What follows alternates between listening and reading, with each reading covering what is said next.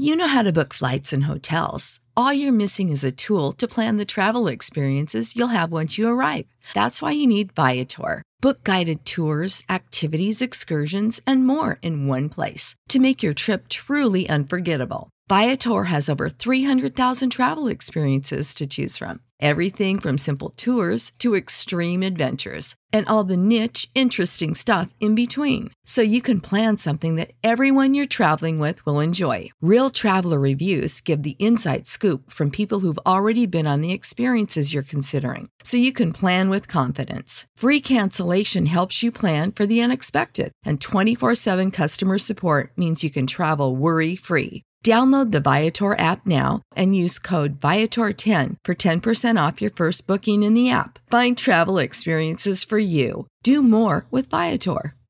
Save big money on your outdoor project now at Menards. We have everything you need to keep your outdoor power equipment running smooth so you can keep that lawn in tip top shape or enjoy some time on your boat. Right now, all FVP, lawn and garden, and marine batteries are on sale through May 5th. Check out our entire selection of FVP batteries today and view our weekly flyer on menards.com for more great deals.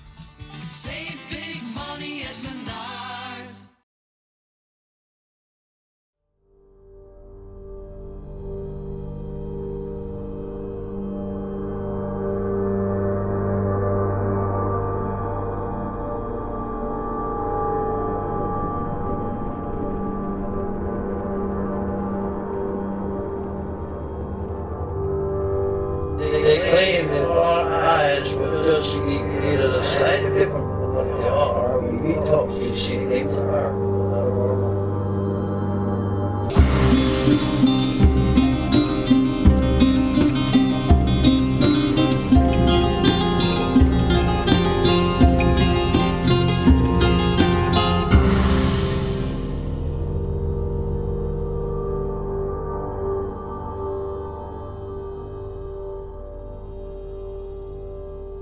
Welcome to Strange Familiars. How are you tonight, Allison? I'm fine, thank you. Trying to get these shows done for April for everybody. We just released a patron show that was uh, mostly Site 7 based, had some cool sounds in it, including some freaky coyote sounds. Yeah. I didn't think we were in coyote territory, but apparently it, we're further. Well, you saw a coyote when we lived in Glenrock. I know, and I had no clue that's what I was seeing. I was like, there's a big dog fox in our backyard. You're like, that's a coyote. So I think I think we'll be able to get everything done for April. I was worried that with Sarai coming down and Josh is coming next week, that I might not be able to get all the shows done. But uh, we got the patron show out and just one more after this one. So I think I think we're going to do it. I think Yeah. I think we're going to get stay on schedule for April. Josh and I will be at the X Filers United convention in Rhode Island, April 26th, 27th, and 28th at the Crowne Plaza Hotel in Warwick, Rhode Island. Which is just outside of Providence, right? Isn't everything? Yeah, it's Rhode Island. So I'm giving a talk on Bigfoot. Josh is giving a talk on Josh stuff, probably the Fae and, and the paranormal. Josh and I'll be giving a talk that's basically a preview of our book that we're mm-hmm. doing together. So we're doing a talk together. Our individual talks are Friday, I believe, both Josh and I. I think I'm kicking off the whole thing like 10 a.m. Friday. And then Josh and I together will talk on Saturday. But Mike Clelland's going to be there. He's going to be there on Sunday the Hellier folks are going to be there, and I'm drawing a blank on their name. Greg and Dana Newkirk. They're going to be there. Colin Schneider, who you've heard on this show before, the crypto kid, but he's he's heading towards 18, so he needs. I, I'm not sure I feel comfortable calling How, him. I mean, pretty soon he'll be the crypto collegiate. Exactly. The crypto. That's a good one. That's a good one. So, but Colin will be there. So it's uh, and a whole bunch of other people besides. So they're doing a showing of the Bridgewater Triangle documentary. If you like the periphery of the show, it should be a, a fun time. My talk is scheduled for two hours. Well, good luck on that. Yeah. I don't know. Josh has suggested that for the second hour of my talk, I just record an episode of the podcast, almost like a roundtable, live. Yeah, that's a great idea. which might be a cool thing to do. So The more people that show up, the better, because then you could actually have more people to talk to. yeah, we'll see.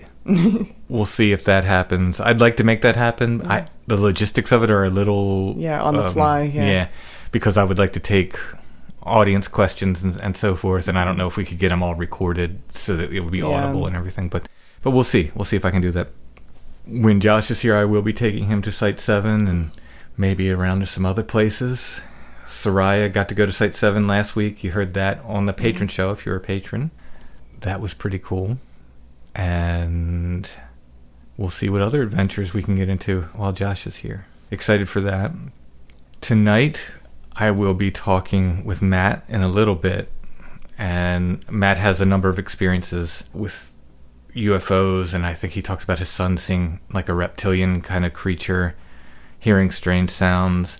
And he has this really cool Bigfoot sighting that he saw kind of Bigfoot in his backyard, that it was crawling.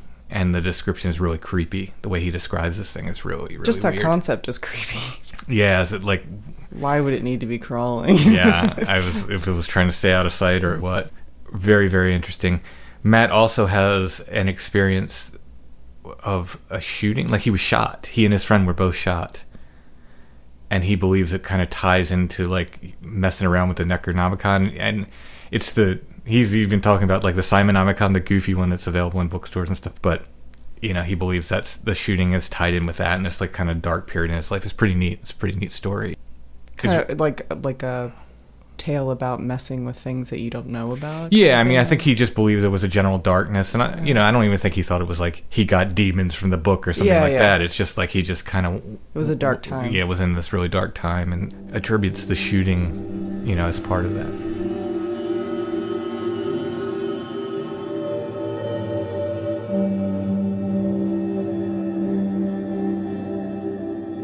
So before we get to Matt, we have a couple more listener stories that we're going to read. Do you want the long one or the short one? Doesn't matter. I can read either. Yeah, yeah. Allison hasn't even seen the stories, so I'm just throwing them at her. I guess I'll take the long one. Both of these stories are from someone who just wants to be ID'd as Winter only. Thank you, Winter. Thank you for the stories. And she did send more stories, but we're just going to do a couple tonight, and we'll get to a couple more at some other time. This longer one, it's it's a little heavy, but it's it's interesting. In December of 1996, I attempted suicide. I woke up a week later in ICU. I was told I had died but was brought back. I was a teenager. Doctors didn't explain any of this to me. This account came from a parent. When I was stable, I was sent to a hospital and subsequently ended up primarily in the care of the state I lived in. When you are in state care, the intention is to retain some connection to your birth family if at all possible. I was sent to my parents' home for visitations, usually overnights or weekends as time went on. I've always been sensitive to something energy, spirit, whatever you want to call it. While my bedroom at my parents' house felt different, it felt ominous. Logically, that made sense. I had tried to kill myself there. I had an ambulance haul me off, and I don't know for sure, but I might have temporarily lost life there. Yet this feeling wouldn't shake. I was scared to sleep there. I was fine during the day. Something about sleeping there was not okay. If I slept there, I would have horrible nightmares, feel presence. It was dark and haunting. I solved this issue by sleeping in the living room with our large dog nearby. Even when I had been in the room, he would be there with me, acting concerned and staying close to me. He always behaved as a protector. For a time, I slept fine, just a room away. Then, after a time, the dreams and the feelings started in the living room, too. Over time, it got much worse. It felt more violent, more oppressive. It became sleep paralysis. At this point, I would sleep with my back against the dog's back in an attempt to feel safe enough to sleep. The fear was visceral and intense. This slowly got worse over the course of months. It became so bad that I decided to refuse to go to my parents' house. I would rather spend the weekend in state care than go to the house where I had freedom, good food, and friends.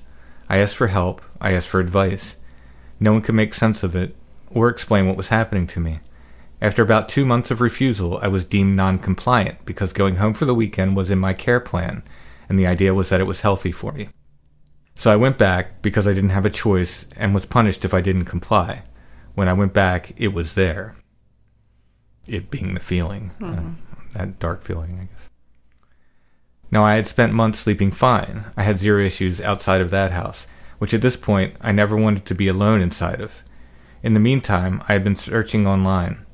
Also, a book mysteriously appeared on the shelf at some point in the home I was in. It was about occult practices, and some of what I read there led me to explore the idea of astral psychic vampires, hag attacks, and related concepts. No one outwardly supported me, explained anything to me, or tried to help, but many years later I was told books were placed on purpose, and behind the scenes the staff were scared for me and believed me, but could not openly say so. When I slept there again, it came back with a vengeance. It felt angry, possessive, punishing. I remember waking up so scared that I would just vomit and shake. I would lay there with my heart racing, scared to sleep, and yet so exhausted, all the while feeling that energy lingering, waiting for its chance. After a few weeks of this, on my way back to the home, I remember being on the highway and having this sudden thought, Oh my god, why do I feel like it's following me? Like that ominous creeping was behind me, when it had never been felt outside of that house before. Sure enough, by the end of the week, at the home, I started to have nightmares there as well. Much more mild at first, but increasingly worse. It grew over time in a similar way. It got to the point that the staff would just hand me a cup of Pepto Bismol before bed because every single night I would appear crying in the middle of the night begging for some kind of help. I didn't know it could, but it did get worse. I would be paralyzed, eyes open. The only thing I can control is my breathing or blinking. I would hear it come in like a train or rushing air. Sometimes I would see glowing that I thought looked like eyes. I often would see a blacker than black shadow, no real shape. It had a masculine energy. Sometimes it would growl in my ear, or I would feel a breath on my skin. Sometimes it would feel like I was being raped. If I would get angry and fight it, it would hold me harder. If I would get mad and curse it out in my mind, it would hold me harder or press harder into me like a punishment or a response to my angry words. It happened so often that I could experiment with various reactions. Over time, I learned that fight or not, it's going to take what it wants. It seemed to enjoy the intensity of my anger, so I opted to deny it. I would try to remain passive. In the meantime, the staff started burning sage almost daily. Other girls started having similar dreams, but it always centered on me.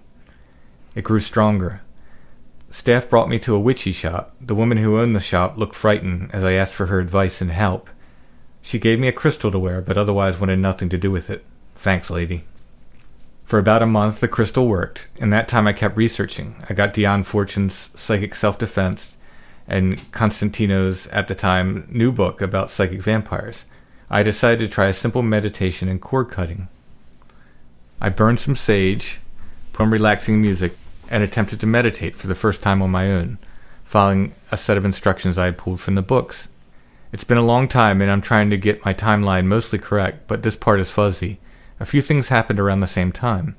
One, my jerk boyfriend asked to look at my crystal and broke it. Two, I started actively learning how to cast a circle, cut etheric cords, and meditate in an effort to stop this thing.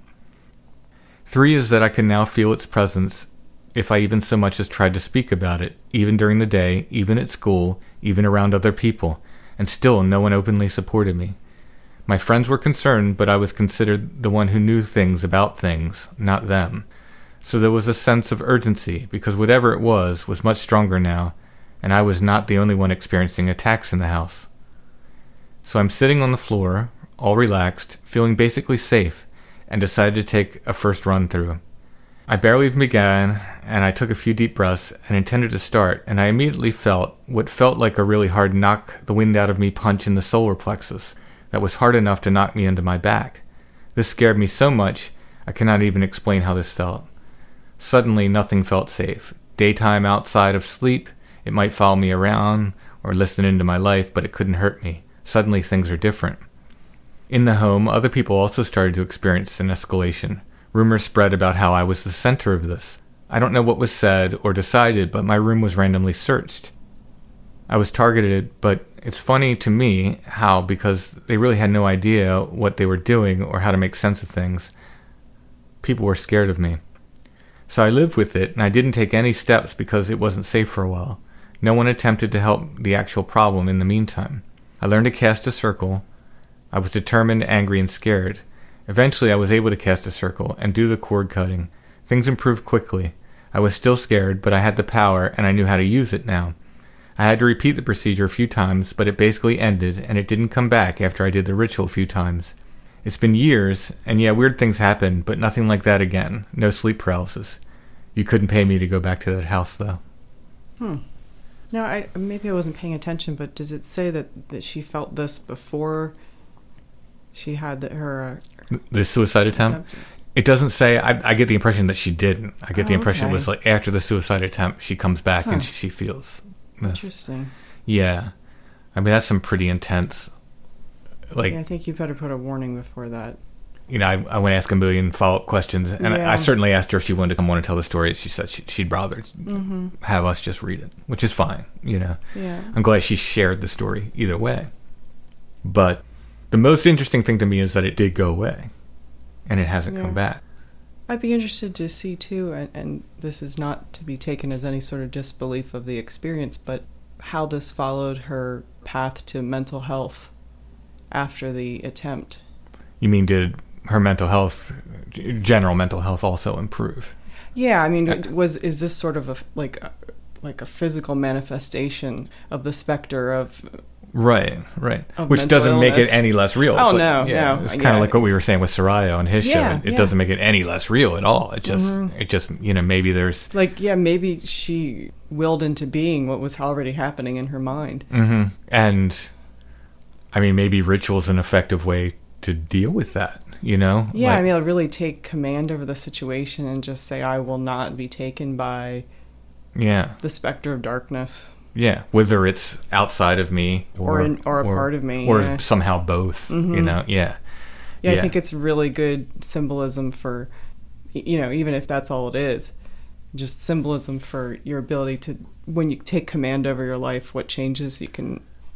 I think Freud would be appalled at the idea, but I think Jung would be very much behind the idea of doing a ritual to heal yourself. Oh, absolutely. you yeah. know, psychologically. I Yeah. think. I think he would probably say there's a hazy line between all that as well. You know. I think Like- he experienced it himself. Oh yeah, he did. Mm-hmm. Yeah. I'm trying to think of the way to phrase this. However many steps we've taken in the paranormal and in researching this stuff, the fact that I'm looking back towards Jung so often and going, hmm, Mm-hmm. there's a lot there. Yeah. And he was writing about this stuff At this point, almost 100 years ago. Yeah, right. So well before I was born. It's, it's very very interesting to me. That's all. It's just it's just really really really interesting. I guess the more things change, the more they stay the same. You know. Concepts are, are there. Mm-hmm. So here's a shorter one. This Uh, is by the same listener. She sent me the one, and you know it's very personal story. She sent that last one. Yeah, you know, and it it's difficult to ask follow up questions. I think sometimes it would be. I think in person where you could read someone, it would be a little bit easier to ask follow up Yeah. questions, but it's hard to kind of sort out. So I thought.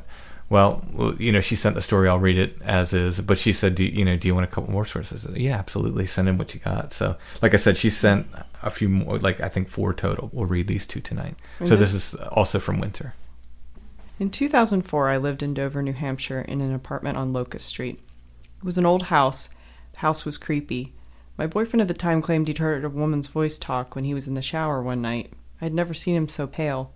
The place didn't feel to me like there was something there with intent to communicate. It just felt odd. There were constant noises, things moving around, but certainly nothing that ever felt ominous or dark. My boyfriend didn't agree.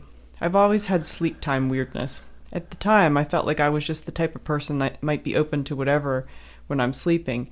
We had a mattress in the floor, box springs didn't fit up the old stairs. I'm laying on my side facing a wall with a closet door. I think I'm sleeping. I have this sensation entering what I think is a dream, like slowly putting your face into a pool of water. I blink and the wall is a different color in my room. I see a rocking chair in the corner. This isn't my furniture. The rug's different too. It's like some old shag rug, orangey in color. So now I'm feeling awake and aware, and this is not my room, but it is my room. Everything is different, and as I turn back towards the closet, I see a woman standing there, and she looks toward me, and she suddenly looks shocked and screams at me. It startled me, and I gasped awake in my own room.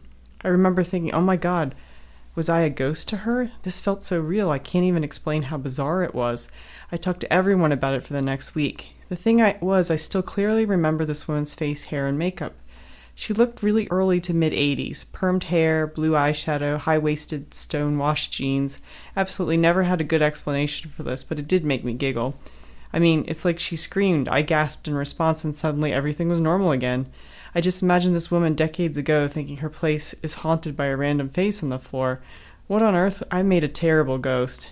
At this same apartment, I started to believe in angels, but I haven't heard you discuss them in your podcast yet, so I'll leave them off. One story tends to roll into another. You know what I thought what immediately struck me is that my bedroom at home as a kid was all orange with like a like a almost like a sh- shaggy kind of orange carpet with a rocking chair in the corner. I was like, "Oh god, it was my room." What I really like about this story is the idea of that she was a ghost for this person in the past. Yeah. And then maybe that person in the past was a ghost for them. Yeah, maybe that's I- what her boyfriend was here. John Tenney had a story on his podcast that was, and I forget exactly how it went, but basically it was this house that had these kids in it, and they kept seeing this old woman talking about this ghost to this old woman they'd see. And somehow, I don't know whether he had investigated it two different times or what. Somehow it came out that there was an old woman and she used to see a ghost of children in the house. So it was like this kind of like loop that mm-hmm. to me is really really interesting. That people, you know, people end up like you're someone else's ghost. You know, mm-hmm. Yeah. I, I, I And why wouldn't you be? I mean, the, the idea of these like self-aware ghosts who are just going around opening kitchen cabinets and flipping on lights and stuff seems ridiculous. I think they're just going about their business and they happen to intersect. Yeah, it's really, really interesting. And if time is not the way we think it is, and it probably isn't, you know, it's all happening at the same time. yeah, it's, it's and sometimes you get these places where, for whatever reason, you can see through, you mm-hmm. know, however it works. You know, I don't know the mechanics of how it works, but it's that to me, I, I, absolutely love that story for that reason. Just uh-huh. that idea that, and it's not like she's this is old woman from Victorian times. She, she looked like she was from the 80s. Mm-hmm. That's a wonderful detail, you know, because most Yeah. people are like, oh, it was a, they were dressed like a Victorian or, mm-hmm. or the nondescript white slip dress that you get with a lot of the, the which I'm again, I'm not saying that doesn't make these things real. Yeah, you don't you have a whole chapter on women in white? Absolutely. yeah, absolutely. That's often what you get, you know, I think of, sometimes we fill in with what's supposed to be there when we can't remember what's there. that's quite possible too. Yeah. And we've had the discussion too that putting two different people in the same situation, you know, maybe I see a Bigfoot and somebody else sees a ghost and a third person, not when we're together, but, you know, mm-hmm. separately, and the third person sees, you know, a gray alien or whatever the case may be. And then when people are together, maybe that in some way their subconscious locks together and agrees mm-hmm. Whatever they're going to see, and it manifests that way. But who knows? But no, I, I just love that story. makes more sense that ghosts that are going to scare you would be in stonewashed jeans. Most of the ghosts of my adolescence were in stonewashed jeans.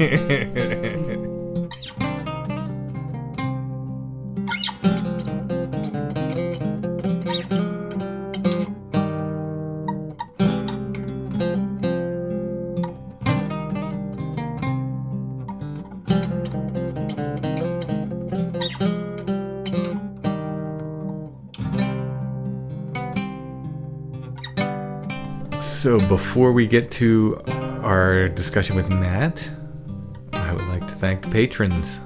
That'd be a nice thing to do. Strange Familiars is brought to you by our patrons. Without you guys, we could not do the show. Thank you so much for your help. For just $3 a month, you can get extra shows. We do full extra shows for patrons. We guarantee at least one a month, which we've done since the very first month of the show. So at this point, there are a lot of extra episodes if you've run out of the regular episodes to listen to. Yes, we're in our third year now, so there are definitely a lot of patron episodes if you sign up, and we're doing more all the time. Most of the months recently, we've done more than one. April's a busy month, we're probably just doing one. But you're guaranteed that one episode, and it is a full episode. And most of the time, we have been trying to save something really good that you know isn't just like a, something that's a disposable throwaway extra from something else. Yeah, so if you want more Strange Familiars and you want to help us continue to make the show, consider becoming a patron. Patreon.com slash Strange Familiars. There are different levels of support there. If you want to get t shirts or stickers, pins, copies of my books, all kinds of stuff like that, you can look there and get different items for supporting the show. But even just the $3 a month gets you the extra shows. If you don't like the idea of a subscription, if you still want to help out and you can afford to donate a little money, you can look in our show notes at strangefamiliars.com. There's a paypal.me link, and you can follow that and make a one time donation via PayPal. You can also help the show by leaving us a nice five star review wherever you listen to podcasts, Stitcher, iTunes, wherever that is, and by sharing the show on social media.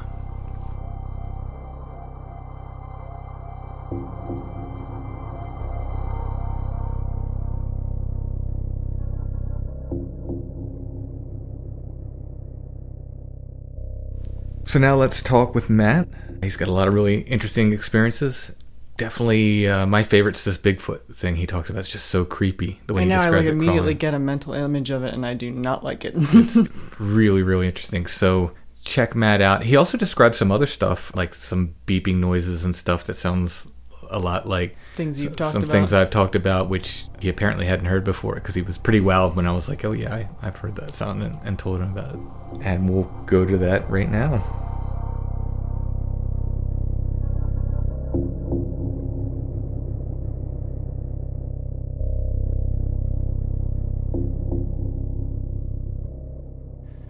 what do you actually think this is? You know, like, you know, like I think like, you know, like what happened is like we compartmentalize everything, right?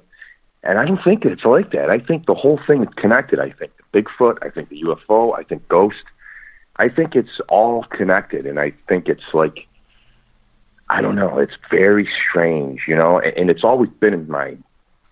It's just always like been around us, you know. Like I just. Yeah, you know, I, I absolutely agree. I absolutely agree. You know, my buddy Josh, who I'm I'm writing my next book with, kind of has been saying it's like it's all one big ghost story, in a way. Yeah. And uh, it, you know, there might be something to that if you read these old. You know, I'm a big folklore guy. If you read these old accounts, they're talking about the same stuff. They're describing the same stuff back then that we're seeing now. We just have a different vocabulary now. You know, Absolutely. But- Absolutely. I agree with you 100%. Before they would call it a They- fairy. They call you know anything weird a fairy. Nowadays we you know we have these individual names, and uh, Right. we separate them into these little things, and and it's Yeah. it's like I always say that if you talk to somebody who's had a Bigfoot sighting, for example, well, most of them are Right. either maybe a hunter in the woods sees one walk by, or somebody's driving in a car and some someone one crosses the road, and those are the people that are tell you 100% it's an animal. But if you Right. start get talking to people who have multiple encounters, like for instance, the Bigfoot creatures are coming on their property over and over again and stuff Yeah. it gets weird. Stuff starts getting weird, and then they'll start talking about poltergeist activity in their house and weird lights and Absolutely. yeah. And what I've like actually like researched and found out that certain individuals will see more and it'll keep on happening to them almost like this phenomena is taking notice of that individual and they like to like f- them, you know? Mhm. Or whatever it is. you know, in the Bigfoot world, they say once you, once you see them, like uh, re- Yeah. researchers will say this. Even guys who believe it's a gorilla, they'll- say like, well, once you see them, then then you know you'll know how to see him again. And it's like, really? Like, is that what's going on there, or is it something else going on there? Right. I don't think it's I don't think it's just flesh and I- bone, you know, like I Yeah. I think it's something else. Yeah, I can't. I, I just can't wrap my head around that anymore. People get angry at me for saying it. People in the Bigfoot world, but I just it's there's Yeah. nothing in the fossil record, and you know we're gonna need to produce a body if it's. And I just don't see.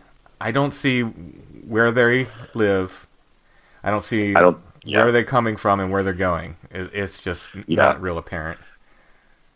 Absolutely. You know, like my take on it, and I don't know, like all the things that I've seen, it's almost like it's interdimensional. You know, it's almost like it just phases in and then it phases out. You know, like it's just so bizarre, man. I mean, there's something deep, deep, deep in us that needs this kind of wild man. And I'm getting very like Jungian here, but I mean, it's No, you are you it's are in- right. It's in every culture. It's in every culture. Yeah. They they have this wild man, and Yeah. You know, I I just you know there aren't It's monkeys like- everywhere in the world. You know, Yeah. It's almost like this stuff makes us feel even more human in a way. Yeah. I don't know if you feel that way, but No, You no, know, yeah, like, it's yeah, like- yeah, yeah, absolutely. And then there's, you know, there's people who say that this is like something, like the universe or whatever, trying to find a way Mm-hmm. to com- communicate with us through these different things. Why it so often needs a fear response is, is would be my big question. It, you know, if that's the case, right, is that right. Why is there a flight or fight? Uh, Is is Yep. that the you know maybe one of the easiest responses to elicit? You know, Yeah. I, I I don't actually know, but yeah, there's something really really deep in us that seems to it, either it's been there the whole time alongside us, you know, and we've we've just always lived with it, and it's so, so it's become this deep part of Right. us, or, or we've needed this sort of wild man alongside us all the time, and- Sure. or some combination Yep. thereof. I don't know. I just want to say I love your uh, music. I think it's great. Oh, thanks So- so much. Thank you. Yeah. What I find interesting also, we can actually go on to my uh, what I saw or whatever, but I just want to like, you know, like I know that you're into like a lot of lore, right? hmm Oh, absolutely. And what, yeah, which is awesome. I'm into that also. What I found like really cool is if you think of like, you know, like the the elves or the fairies, like if you go back and read some stories about them, they came down in like some kind of ship or like a cloud or whatever. I don't know if you ever read that. Yeah, I mean, I'm not sure if I've if I've uh, run into that particular one, but I mean, it it And it's almost like the same thing as aliens. You yeah, know, or, exactly. It rings true. You know what I mean? It's it's the kind of thing where I might have come across it and it just was like, oh yeah, of course. Right, yeah. but uh, But you know, I don't know if I ran across that specific bit of folklore or not, but yeah, it's not surprising in the least when you tell Yeah. me that. It's like, yeah, of course, yeah. Like I said, it's I think we're just using a different vocabulary for the same old things. absolutely. Well, Matt, you- had something you said when you were about was it uh, about sixteen? This happened. Yeah, I was uh 16 years old and I was uh you know, like I was I've always like been into the occult, you know, or you know, like just esoteric and you know, just reading books or whatever, you know, like, you know, whatever. And it came across this book, which is really weird because this book is supposed to be fiction, which was the uh Necronomicon. That was H.P. Lovecraft. Was this the Simon version? Did it have the um the sort of symbol in the front? Yes, it did. Yes, it did. Yeah, it was with it was with the uh, I think he was called like the Mad Arab or, or whatever like that. Yes. Mm-hmm. mm-hmm. I, Yeah. Um, go ahead, and, and I'll, I will uh, talk a little, that, little bit about that in a bit. Go ahead. Yeah, and um, you know, like I was like fooling around with that. You know, like I was just reading it, and you know, like I wasn't doing anything. You know, like I wasn't like trying to like you know, like do spells or whatever like that. You know, I was just you know like into that kind of stuff. And you know, like I remember, I'm in my room and just something just felt very strange, like I wasn't alone. And then the next day, I was with my friend and we were just, you know, messing around with it or whatever like that. And we were just like joking around and read this like passage on it. And then later on, as I like figured out, or when I went back on it, like it specifies that you need to have a guardian if you're going to try and open up whatever. Just, you know, like weird and like bizarre. I, and, you know, like we read that and you know, like we were going out that night and we were just hanging out. And as soon as we walked out of his house, we went maybe three blocks. This cop stops us, not just one cop, but like five cops, and they start searching us and telling us that we just robbed a house, which we did not. And just like one negative thing after another kept happening. So the next morning we go to work. I was 16 years old. I was working with my buddy, and we usually walked home after that. And you can actually look this all up. Like we literally got robbed and shot. We're walking home, and there's this overpass that was over the expressway, and it was it was a little bit secluded or whatever like that. And you know, like we we're uh, walking down there, and we see two guys coming towards us. Just like everything that led up to this, like I feel, and maybe I'm just, I don't know. Like I've always had like weird things. I've always like seen stuff, and I'm not like telling you that I'm like special or anything. I'm, I'm, like that's like the farthest thing from my like mind. Like I'm not some ego or whatever, you know. And we're walking down this like bridge, and it's over the overpass, and these two guys come up to us, and they like pull out the gun, and I'm like, oh, here we go. And he gets my like buddy on the ground. There's actually two of them, and there's like this big struggle, and it, it, it was just so surreal. Like everything just like time just stops when you're in a situation like this, and it just feels like it, it goes on forever. And you know, like so, and all of a sudden I hear the gun go off, and he shoots my like, buddy in the hip. Whoa. So now I watch my like buddy get shot here. And then I turn around and I'm looking at this guy and he's pointing the gun right at me and I know I'm gonna get shot. And I'm just like begging. I'm like you know. And then it just happened. And I got shot and it was in the leg and I instantly put my hand on it and when I lifted it up, like blood was just squirting out. It was just like pumping out. I mean, it was just like so much. So like we were stuck up there, and we had to get down uh, onto the expressway. We had to actually hang over the overpass and fall, like halfway down into the grassy area that's on like a slant. I don't know if you've ever seen Yeah. any of those before Yeah. and we had to fall down there and this whole time like i just like feel like there's like this like really dark presence just around us all around us the whole time ever since the night before. And i couldn't shake it. And it was just like so weird. And we got down. We had to like fall down. And we're like literally in the middle of the expressway. And cars are just whizzing by us, whizzing by us. No one would stop for like five minutes, and I'm losing blood. He's completely white, and finally somebody stopped, and that's it, you know. But like, I truly believe that if you're, you know, like if you're messing around with stuff that's, you know, like it can be like potentially dangerous. And even though if it is fiction, if you put enough energy into it or, you know, like whatever, whatever this phenomena is, I think it'll utilize whatever it is that you're like trying to like mess with and just, you know, like make you like try and go completely nuts and insane. After I healed, I was in the hospital actually for like five months. Um, it was a hollow point, and when it went in, it exploded. And I still to this day have 65 pieces like riddled in my entire leg. So I get home and then it's like this warfare going on. I cannot explain like what happened, you know, like it was just completely chaos. Like I just felt like everything was like watching me, completely paranoid. And it took me a, a great while to get out of that. And, you know, like I started like, you know, meditating and um finding God, you know, basically.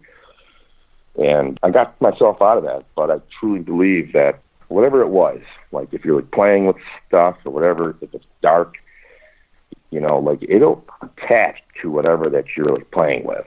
And that's what I that's what happened. It's a very bizarre story. Yeah.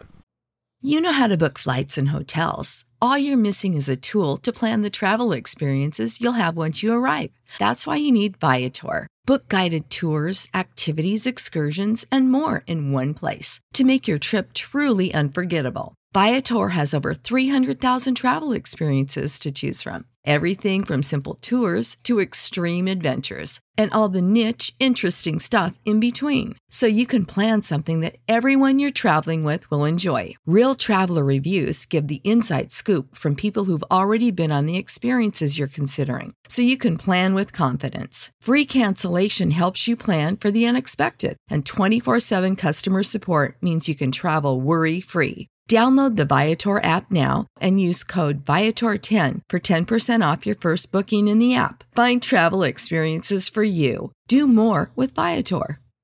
Sick of being upsold at gyms? My guy, you're currently a base member. For $90 more, I can upgrade you to our Shred membership. For 130 more, you'll be a Swole member. And for just $300 more, you'll reach Sweat Platinum.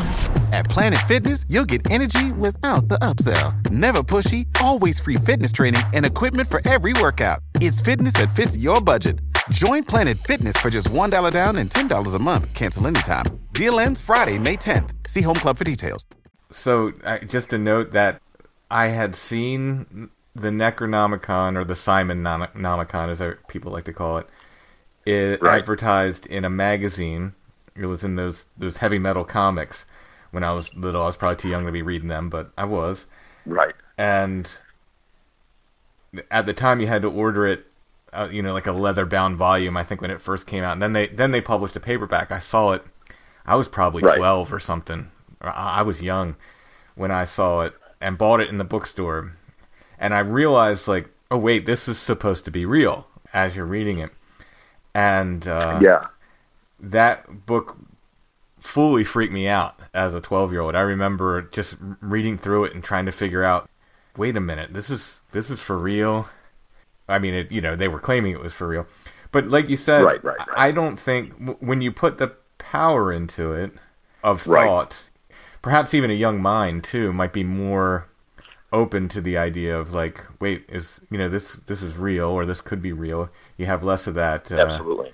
that kind of doubt you get as an adult maybe or that sort of thinking where you go well it's you know it's published by simon like really like you know like, Right. uh, Well, did, but it's not that I thought it was real. It's you know like just like what you're just like said, you know, like putting that thought into it, and whatever these things are, whatever that's out there, you know, this whatever you want to call it, it will attach to whatever if it sees that whatever it is, if it sees you, and if you kind of have a feeling towards them, it'll take notice Mm-hmm. and whatever the instrument is, that's how it'll. Am I like making any sense i think on that? Or? yeah yeah i think so just to take a step back was your friend okay Yes, he was okay. He was in and out of, of the hospital. He was actually out of the hospital the next day. And what's really strange is, you know, I'm the one that read it. I'm the one that read the like, passage. hmm and I was literally in the hospital for for I think it was five or six months. Hmm. Uh, like total leg was destroyed. did they ever catch the guys Never caught those guys. what'd you do with the book then The book, Yeah. I what I did with the book was I drove it out, way out. We actually had these like ponds where I used to live in New York called uh, Mendon Ponds, and there- it's just like a beautiful area. And uh, I literally chucked that book in the middle of the pond. yeah i don't blame you i'm Yeah. yeah look i'm not saying i'm not saying that book is evil you know what i mean but i think it's like I'm not either. I- I'm, I think it's like you're saying, like if you put that into it, you know what I mean? If, if Right. and, and something else was able to, like you said, kind of kind of use that. I mean, yeah, and of course, you know, maybe just a bunch of bad luck happened. You know what I mean?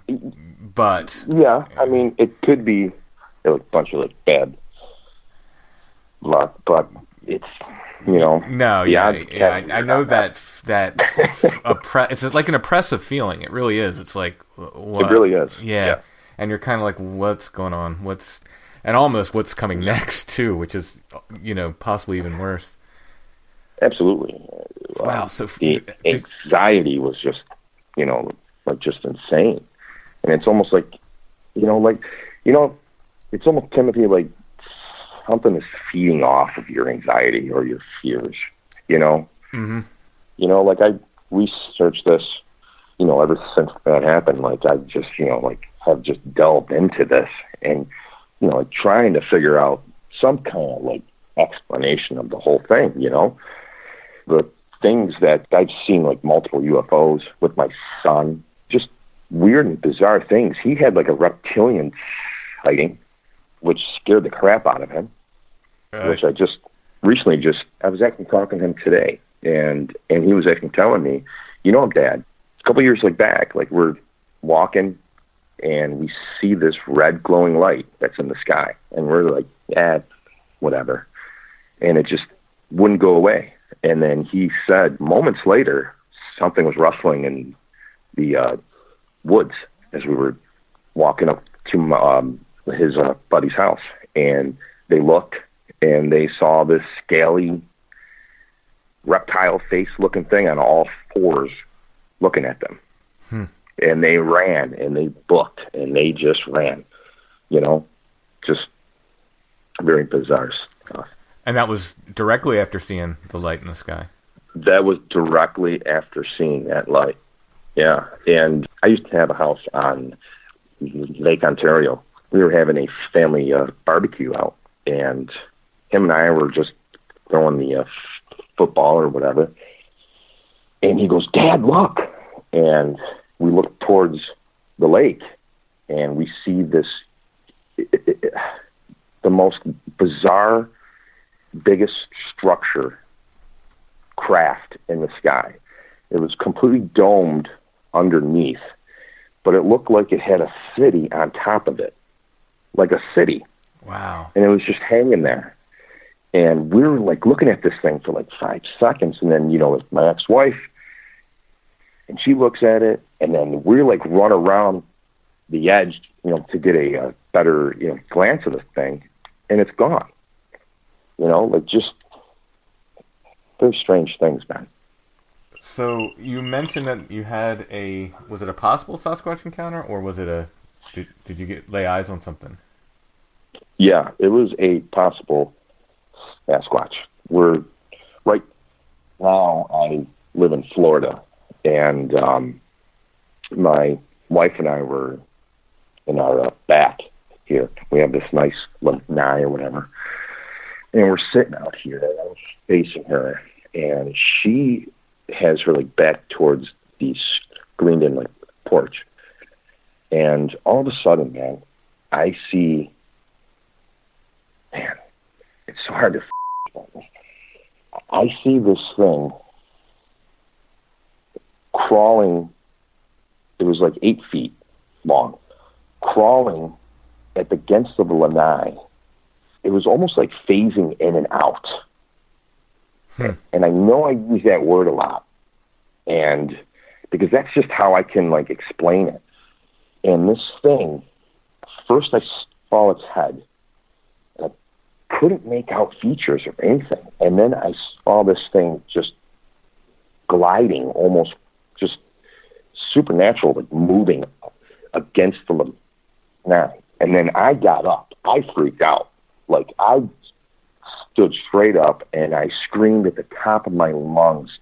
I scared the crap out of my wife. And I yelled and I was like, Get out of here! Get out of here! Get out! What the hell are you? And as soon as I said that, it slithered back the way it came, and I went up against the lanai, and I could see this outline of this creature, this face, but I couldn't make out anything. It was like the most bizarre thing ever, and it just faded into the darkness. That was like probably the creepiest thing I've ever seen in my entire life, and I've seen a lot. I mean, I'm just accustomed to this crap, you know. Was this nighttime or during the day? This was nighttime. Yeah. Yeah, this was about eight o'clock at night. Yeah. Uh, did it ever seem to stand up? Like, was it doing that? It like, never it never stood up. It almost looked like it was on all fours, but it moved and not like a sound. And it moved like in a flowing manner. Like it was almost just gliding off of the ground. wow. But I could see that it was on the ground, man. And like the stealth on this thing, I honestly think that it thought like I couldn't see it. mm-hmm. You know what I mean? Mm-hmm. And what I like say like by like phasing out is like you know like it was like almost distorted. There was like a distortion to it. You know you know what I mean? Yeah. Oh yeah. I Like mean, I've, I've not seen that, but I've heard people describe that. You know. Have you really? Oh yeah, yeah. I've heard people describe like you know they'll call it like the predator thing or or uh, Yeah. and they'll say that they saw Bigfoot doing it. Like they'll they'll see it one second, and then they just say, say it kind of does this like predator thing, where it sort of blends into to the background. Yeah, it, it was absolutely. It, I mean, I was scared. I've heard people describe them crawling on all fours before. They always say they move really weird. They say they, they move like I've heard people describe them moving like spiders or Yes, like something. or or even a snake. Mm-hmm. Yeah, because that's what I that's what I thought that how it was like moving. It was like moving like a snake. wow. You know, it, it- it was like oh my god, dude! Like man, I completely terrified. And so I, you, I was so scared, when you yelled at. and I hate it, to say that because I'm like this big, you know, I'm like this big bearded man, you know.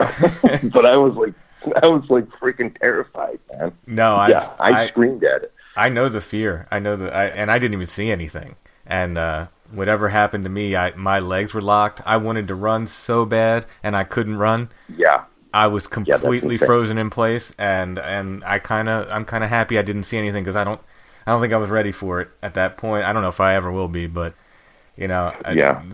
I, I thought I was going to get an up close and personal that day. I I smelled the bad smell and and everything, and I was just Did you really? Oh, yeah, Oh my yeah. god, that's awesome. That is so awesome. it was terrifying for you know those few moments. Uh, you know, it could have been a minute, Yeah. could could have been two minutes. I don't know what, however long it was where that smell lasted. I was uh, terrified, absolutely terrified. What I find really intriguing about your story is the like metal clicking or like the gears clicking. Yeah, and and I Which- almost didn't tell people like- that.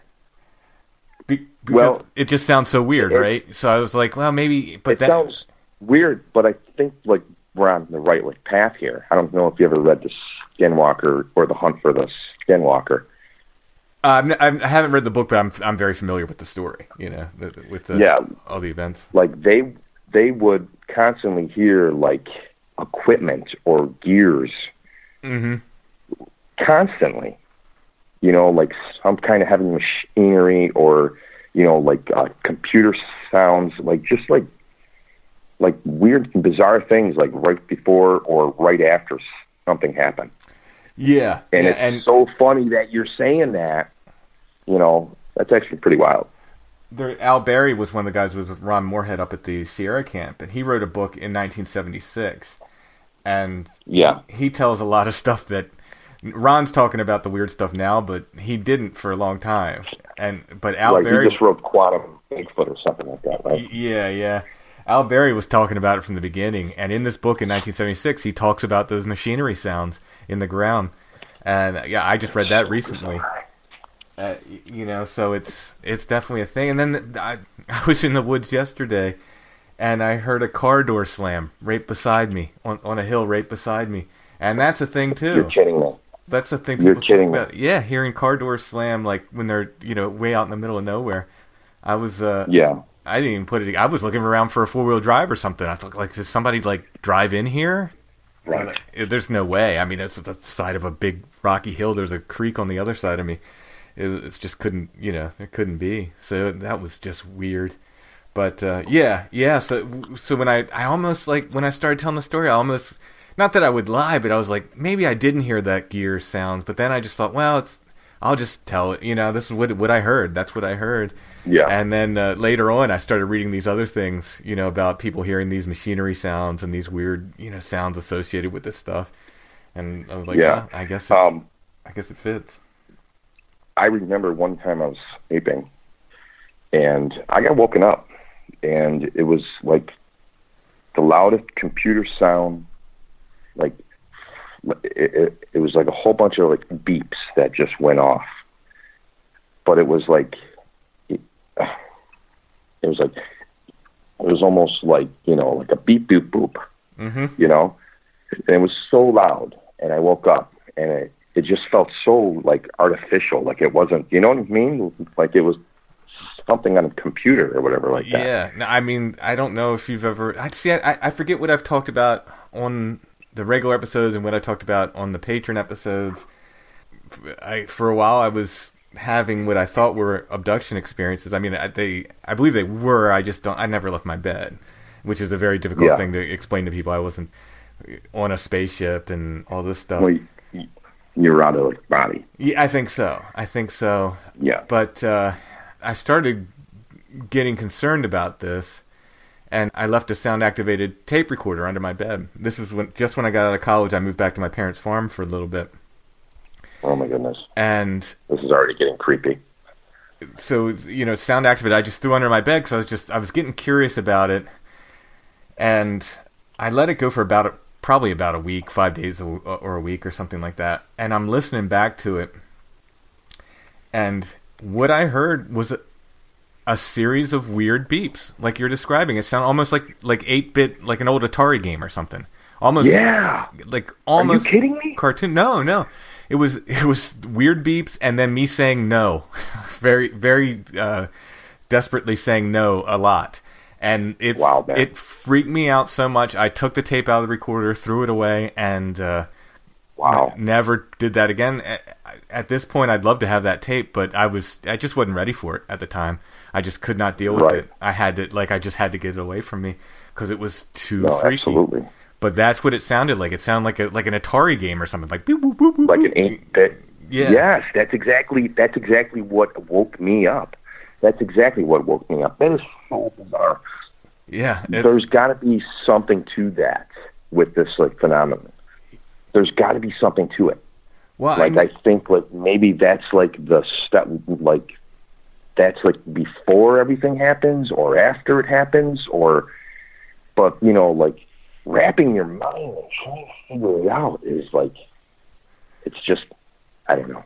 There's something about it, you know, with sound. Like you said, there's always these sounds that seem to precede events.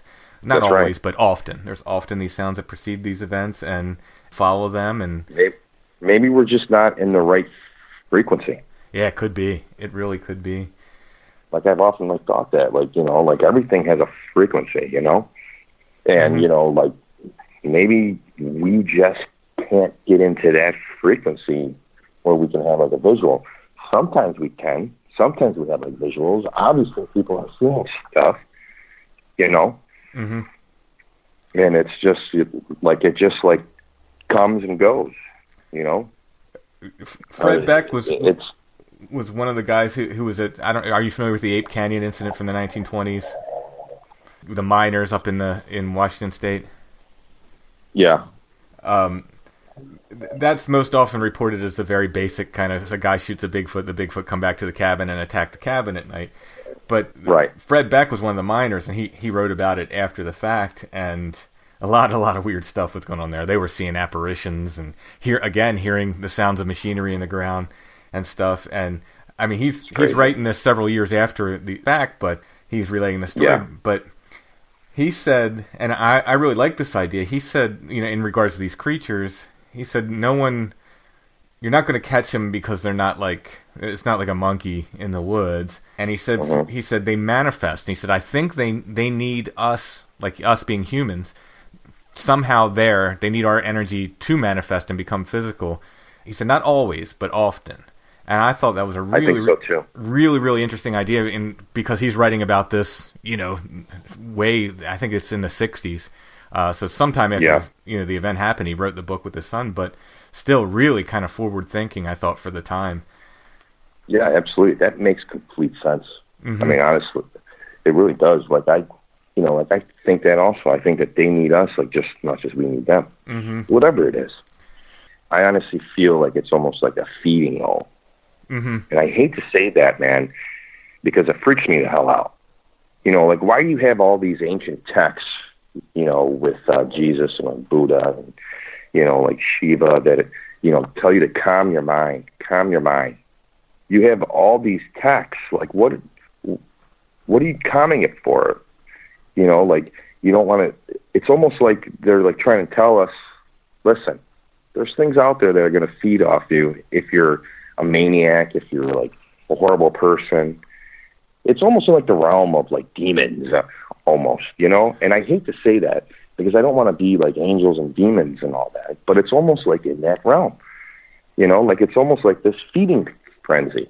and you look at what's happening around the world, and it's just total chaos. And I don't know if you've noticed this, but there's more sightings and more people coming out with weirder than there uh, than there has been in a very long time. Yeah. And it's almost like a feeding frenzy. The- it's almost like sharks. the cryptids are are kind of weirder too. I mean, I, I mean, we all, there's always going to be Yeah. that wild man, like I was saying. That's always going to be there, I think. But we we get like my latest book. I've got it's like think these you know winged mothman things. Uh, these Right. Like, uh, somebody described a dog man, but they said it looked like a hyena. It didn't look like a wolf. You know, Yeah. uh, a, a toad man, you know, and it's just like all Just this bizarre. weird, weird stuff. Yeah, it's and I and I did find some. You know, I can find some old reports of, of some of that weird stuff, but it's it does seem like we get more now. Although it, you know, maybe it's just that we have the internet and we can communicate this stuff easier.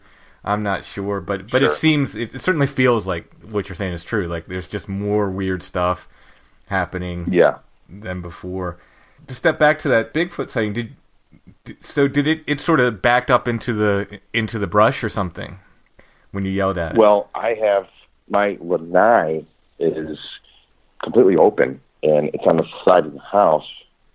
And as it like and as it like crept back, like it just crept back the same way it came, which was on the side of the house. Mm. And like I've never seen anything move like that in my entire life. You know, like it was freaking mystical. It was freaking absolutely beautiful. You know, like now that I think about it, you know, I mean it's scary as all hell, but it's like, wow. That's like pretty wild, man. You know, Like, yeah, um, like effortless.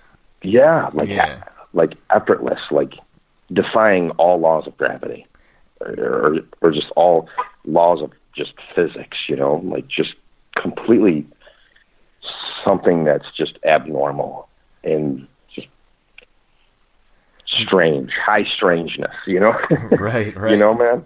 Did you get a look at its Um, at its face or its eyes at all? I got like an outline of his face, and what I saw was like it, it looked like a bunch. It looked like a bunch of stars that were just swirling like together. Wow. It, it, was just insane. Like his whole face was just swirling, almost. Wow, that's Like- wild. Because uh, It, it was crazy, man. I don't know if you heard. Um, well, it was this week's show, but it, you know, by the time I get this edited, it, it won't be this week's show anymore. But when Mo described that Bigfoot he saw, I, I don't know if you heard it, but he said it looked like his face was imploding. That's the way he described it. No, I never heard that one. What Yeah. episode is that, bro? Uh, it just dropped today or yesterday. It's called uh, I Okay. think a Halloween Flannel Man and a Impossibly Black Bigfoot. I think is is the title. So it's it's episode okay, seventy five. to listen to that one. Yeah, he but he said like the face, and he kept saying there like I I don't know, there just wasn't a face. I looked at the face and it looked like it was imploding.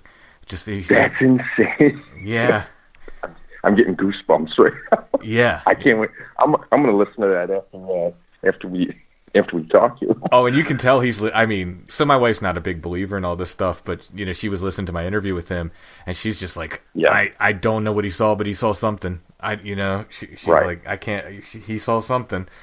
But uh, there's been a Right. couple times where she's been really affected. There, a guy came up to us at a paranormal festival and started describing encounters with these these little hairy things, these little albatwitches, and Wow. and she was like my wife was like she looked at me and she's like he he really saw something you know you could tell Yeah. she was just kind of like taken aback because she's she's such a skeptic and i'm happy for it like it's good to have a skeptic around you know I'm, i I don't mind that Yeah, absolutely. My wife's like that too. It's complete skeptic about everything on on this whole thing. yeah yeah and i think that's good i think it's good to have because you can get you know somebody can check you because I need that balance, man, because I'll I need that balance because you know like, if I don't have her and I don't have that balance, I'll just keep going deeper and deeper and deeper, and I will get lost in this whole thing. Mm-hmm. You know, and I and I have to like find myself like pulling myself back, and she usually does that for me also.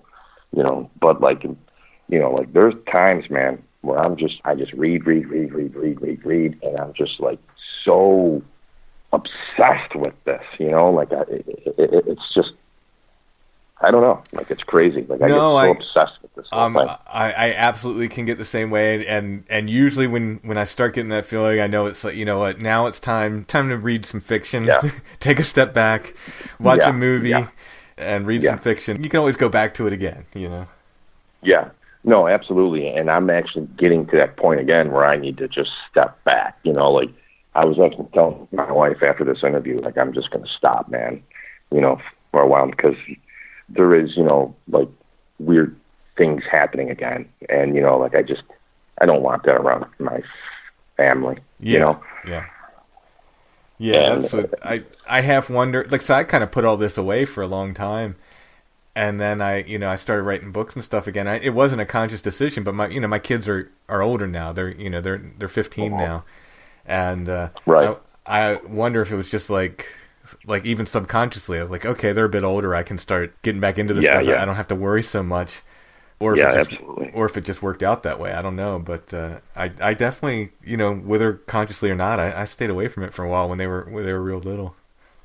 Yeah, yeah, and that's that's where I'm at right now. Like I, after this, I'm I'm like putting away all of the books, and I'm just I'm done.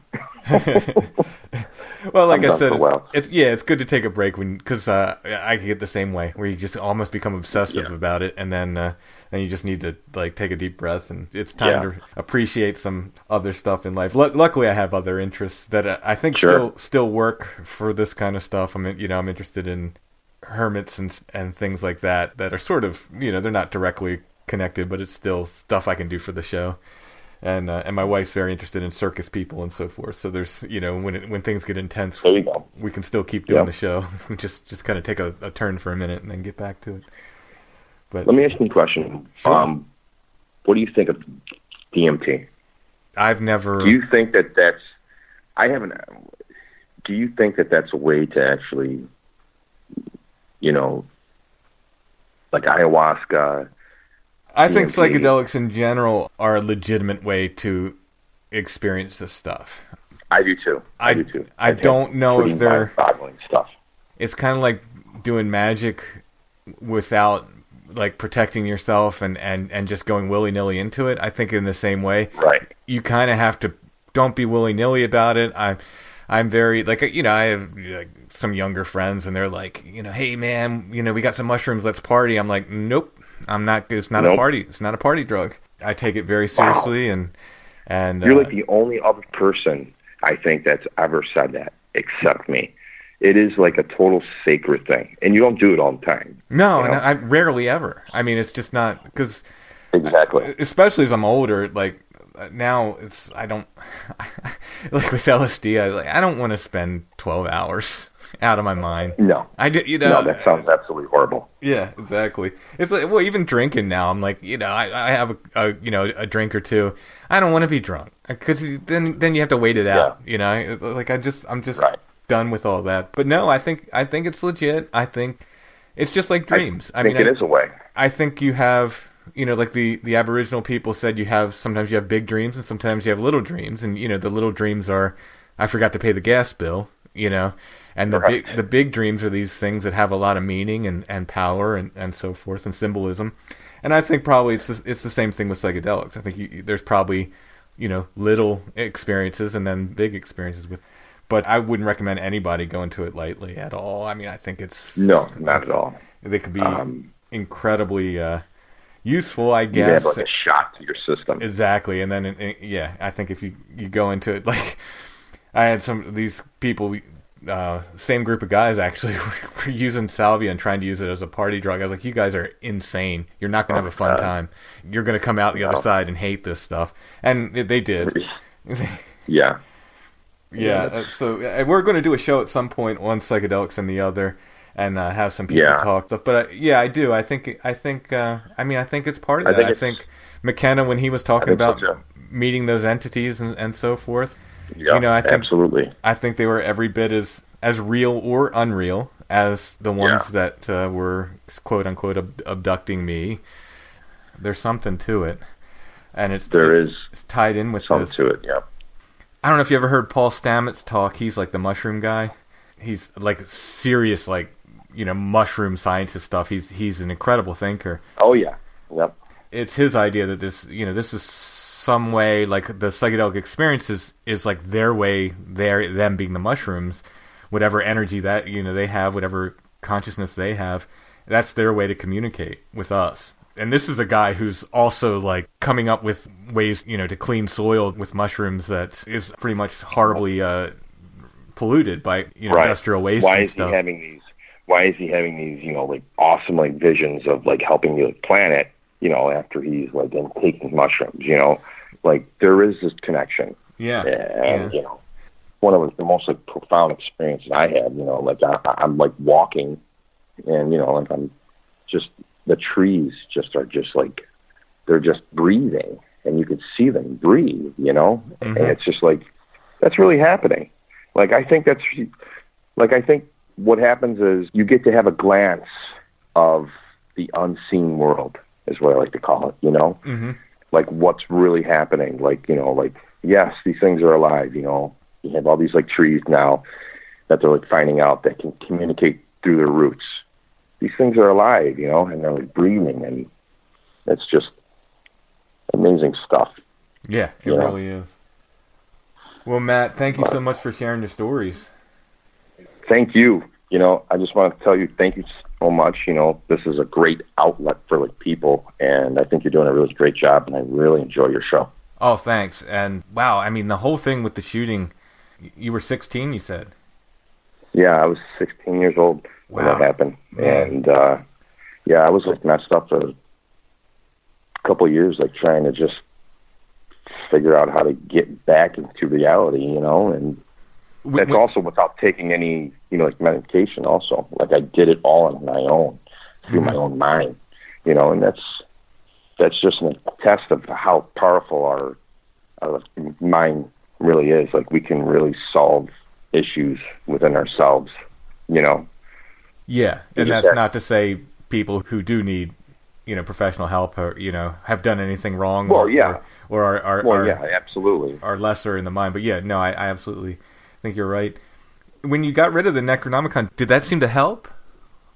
Instantly, when I got rid of that book, it was almost like a cloud lifted, but I was still left with this this like residue.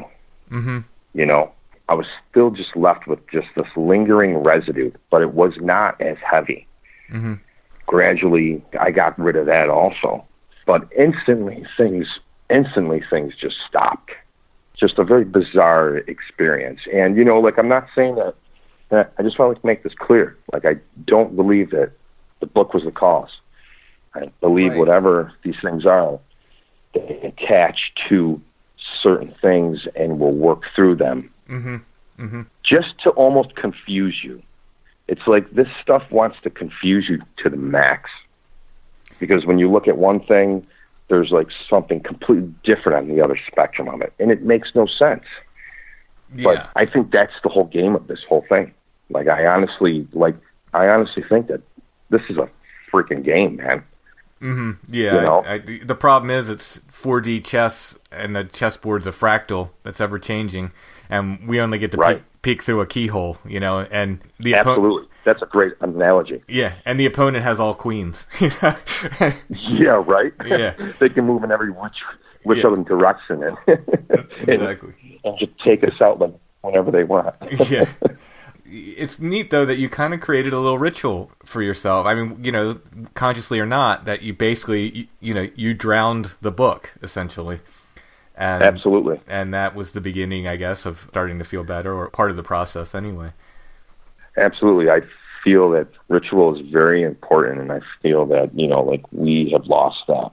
hmm And I feel, you know, like I, I honestly do. I think that if you're a good person with good intentions and you have a ritual, you know, I think it's a good thing, man, you know, and we lost the old ways. Yeah. and you know like it, it's kind of sad you know like it was i almost like to think that christianity was here was like you know it's made up to get rid of this stuff almost people forgot about this they forgot about these little elves or whatever you want to call them, brownies or these like changelings or whatever, whatever it is, you know, like Bigfoot. I would and argue. I feel Christianity like kind of was like, okay, we have to do something about this because it's, it's getting out of control. So let's just like,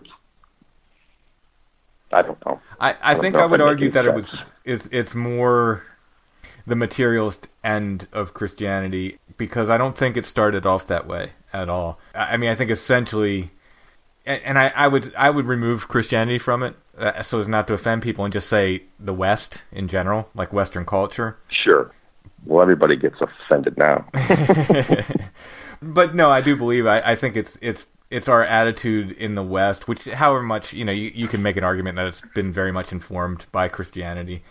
Yeah. But whatever the case, it seems like to me it almost has more to do with materialist stuff, which has its root in the later era of the church. I think I don't think it started Sure. out necessarily with that in mind, with that as its goal, and then I think later on it's. I mean, if you look at, we're just discouraged. I think from a young age to be interested in this kind of stuff. From, you know, I remember, you know, my parents, my teachers, and so forth, just kind of not telling me not to do it, but very much kind of discouraging me. Why? Yeah. Why are you interested in all this stuff? It's not. It's not real. You know. Why do you? Why do you care? No, absolutely. And me just being like, well, I don't know. I'm just, you know, I, I'm I'm drawn to it for whatever yeah. reason. But uh, Absolutely. When I was a kid, you know, like all I did was when I was in school, I drew monsters Mhm. constantly, Mhm. just monsters, monsters, monsters. And you know, like the teacher grabs this, you know, like I like made this crazy guy with this like chainsaw hand, like, you know, like chopping off some guy's head off like that. You know, like I was just like you know, like drawing monsters, whatever like that. And the, I remember this because the teacher calls my mom my, my mom is just flipping out and she's like why do you like this kind of stuff and it's just i don't know i you know like i'm just intrigued by the weirdness you know Mhm. but yeah, I, you know, I, that kind of I think there are certain, you know, certain of us who are drawn to this for whatever reason. It's, Yeah. it's, you know, absolutely and it's it's really nice to actually talk to somebody else that's into it man so i just want to say thank you again bro Oh yeah, yeah. And we, once again, thanks for sharing your story, and let us know if, if anything else happens. We're always here, waiting for uh, Absolutely. waiting for more weird stories. All right, Matt. Thank you. thank you again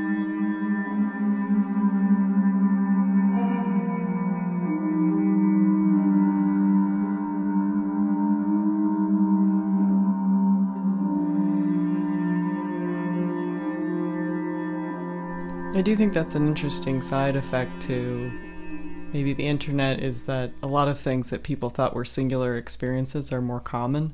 Yeah. Even tiny things that seem like they wouldn't pertain necessarily or Yes, I never heard people talk about the way Bigfoot moves until the internet. You know, and, and all the Bigfoot stuff I read. At least they didn't put an emphasis on it.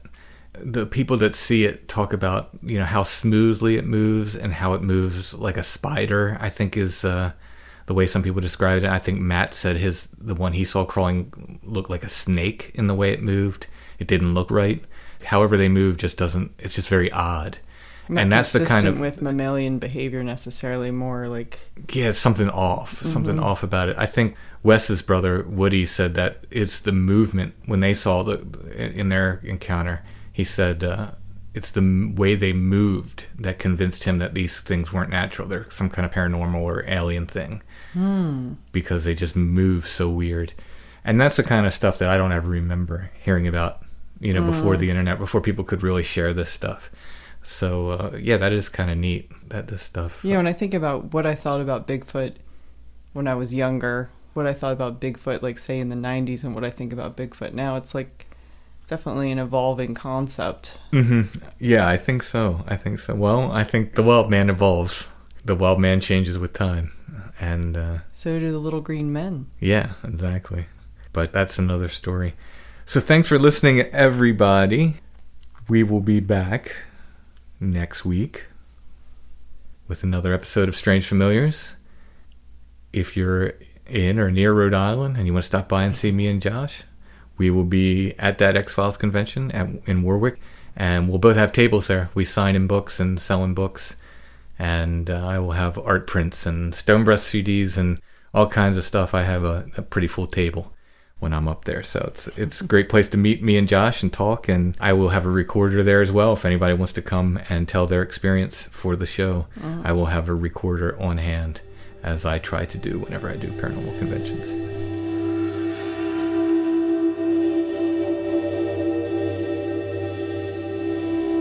Strange Familiars is a production of DarkHollerArts.com. music, books, art, podcasts, and more.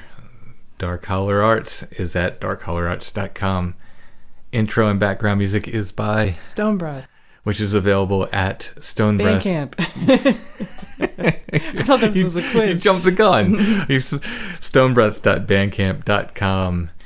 And Strange Familiars is also on Facebook.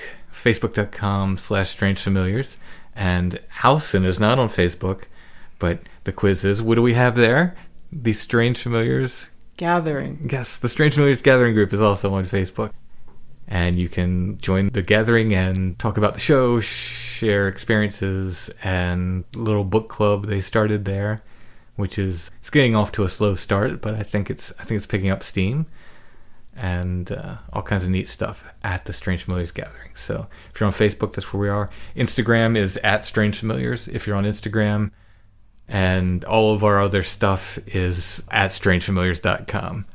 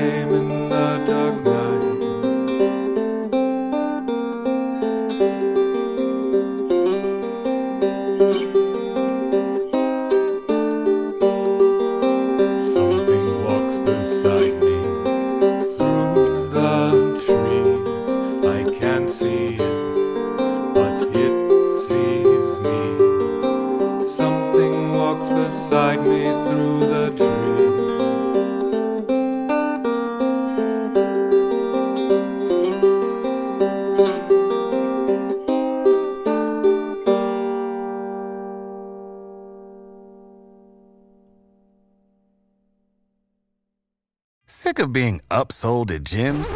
My guy, you're currently a base member? For $90 more, I can upgrade you to our Shred membership. For 130 more, you'll be a Swole member. And for just $300 more, you'll reach Sweat Platinum.